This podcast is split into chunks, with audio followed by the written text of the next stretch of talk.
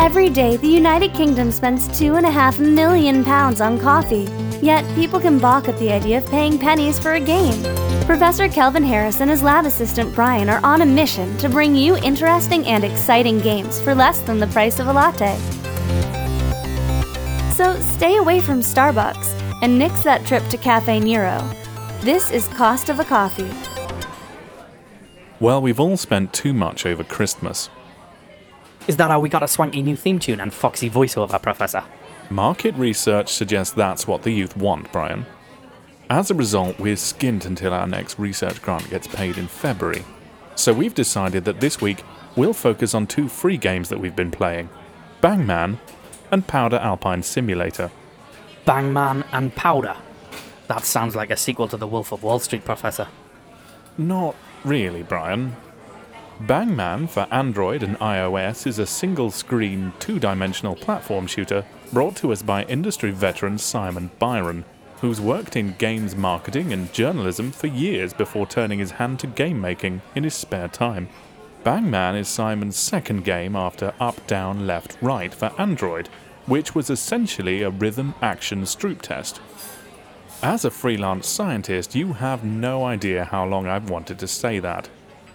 Bangman features the titular Bangman fighting aliens on a platform by jumping to collect ammo crates numbered between 1 and 6.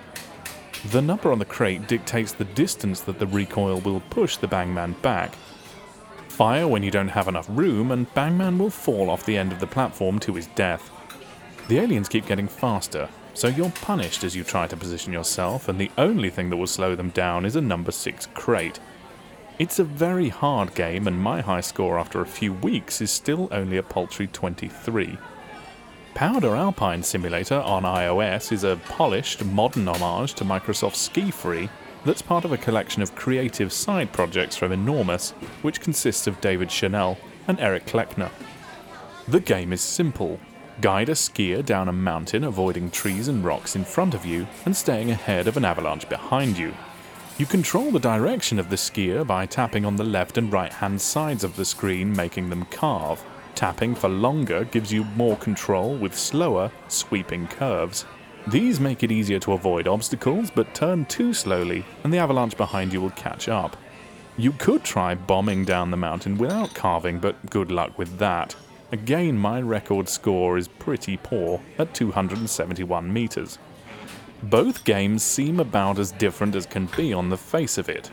Under the surface, however, there are parallels to be drawn, and a fortnight ago I caught up with Simon Byron and Dave Chenell just days after the iOS release of Bangman to ask them what inspired their respective games. Here's Simon. I did it because I wanted to see if I could do it. The idea for Bangman came about because I liked the idea that using the thing that you've collected could ultimately result in your doom. So the idea that you have to fire to kill the enemies, but the recoil is pushing you back. Super simple concept, but one which yeah, you know, people seem to really get into it. It's, it's so it's hard to touch an alien or you fall off the platform. That's it, no lives, but it's instant restart. So, you know, whilst it is frustrating, I don't think you get frustrated. Yeah. So me and uh, I have a partner, Eric Kleckner, and we've been working together for about five years, just you know, making websites and apps and, and various design different things. And Powder came about after I went skiing with my girlfriend. She had never been skiing before I was trying to teach her the concept of going back and forth and side to side and why you want to do that instead of bombing straight down the hill. so she didn't quite get that. And I was thinking that would be a kind of like a fun feeling game mechanic. That feeling where when you hit a slope like just right, it just feels really good. I just kind of started playing around with game mechanics and uh, sending it to people for feedback, and everyone just thought it was fun by itself. So both of the games were created on a whim.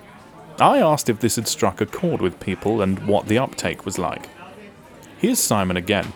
Well, on Android, it's had over a thousand downloads, which I'm really pleased with because it's difficult. When I first launched it on Android, Bangman was the only game in the Google Play Store called Bangman. Yeah, if you typed in Bangman into the search box, it was the 45th game that came back.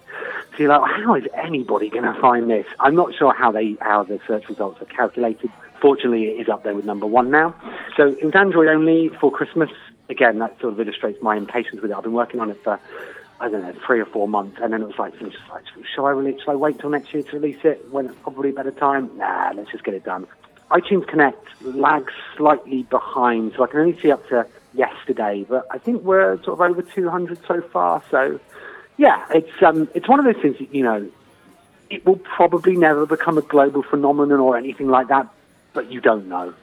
I mean, this is our first game, and we didn't really know what to expect. We just kind of released it. We didn't have any marketing plan. I just kind of finished it and put it out there. I didn't think anyone would notice.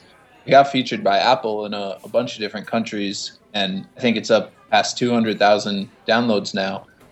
Bangman is supported by adverts that can be removed by means of an in app purchase, whilst Powder chooses to use IAPs to provide additional content, such as the bear that replaces the default player character. You thought that bear would chase you down the hill like that Yeti in SkiFree, didn't you, Professor? There were some bugs in the first version because he should be your character skiing instead of the blue cube. It changes out to be the bear. Yeah, and that that was a misunderstanding on my part because a lot of people expected that and they're like, "Where's the bear?" So I'm I will be adding that in. You see, it's a reasonable assumption, Brian. Anyway, you didn't realise either. Well, I'm not allowed to play Powder anymore, Professor. My mum caught me looking at naked alpine sports enthusiasts after I googled skiing bear. Bear. B E A R, Brian. Now that's what I call extreme skiing. You'd need to be an enthusiast to go on a ski lift tackle out. Maybe that's why they call them button pulls, Professor. That really doesn't bear thinking about. I asked Simon and Dave why they chose the monetization methods that they did. For me, initially, the sort of adverts and then paying to remove them if you feel like it, it yeah, at least that way you can test it on your device and then sort of opt in if you like. With up, down, left, right, people were asking me like, like, well, why don't you sell it? here? why, why don't you price it 69p? And I'm like, first of all, I'm not certain it's good enough. You know, it's my first game. I'm just sort of playing around really. And secondly, tech support was a real concern to me because I'm using Game Maker and I was using Android, and Android has got hundreds of different handsets and specs and resolutions and you know, all of that sort of stuff. It just feels weird to put advertising on screen so small. I don't know, it just ruins it for me. So I just felt like a even if it doesn't monetize as well, just putting some kind of in-app purchases that enhance gameplay or the experience is, is better than just advertising on it. Uh, it hasn't been monetizing very well compared to how it could, but I think people are interested in playing it and they're also interested in supporting it and for future updates. I kept it very simple uh, right now, but I'm definitely going to be releasing more uh, game modes, more characters, more everything just to make it more fun. And some of that will be in-app purchases. So I think that's the best way to do it is have an engaged group of people playing and give them things that they want. So, as discussed, Bangman and Powder are both very different games.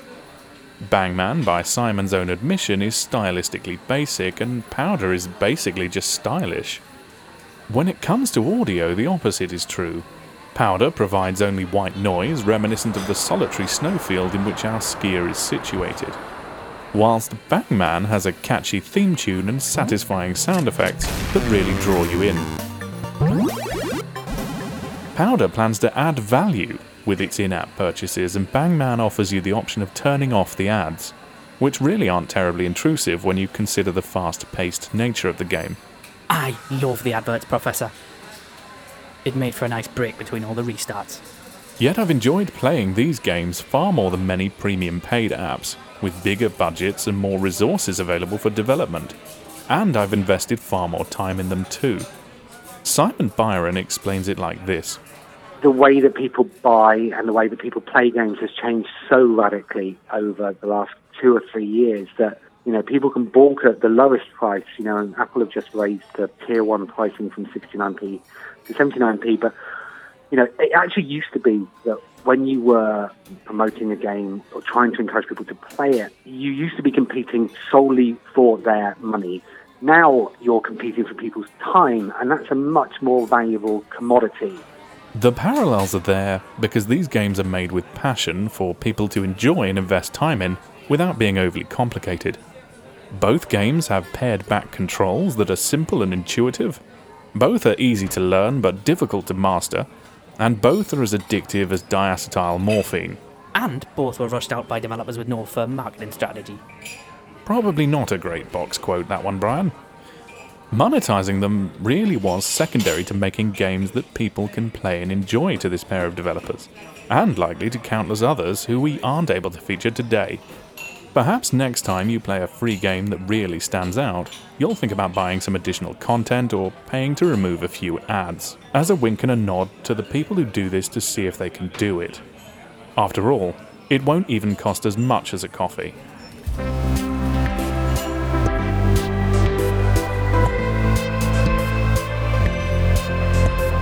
Can you suggest a game that costs less than a cappuccino? If so, contact at Prof and Brian on Twitter or email prof at codecmoments.com. If you enjoyed Cost of a Coffee, please leave us a review or comment and check out our other podcasts at codecmoments.com. Cost of a Coffee is a copyrighted production of Codec Moments.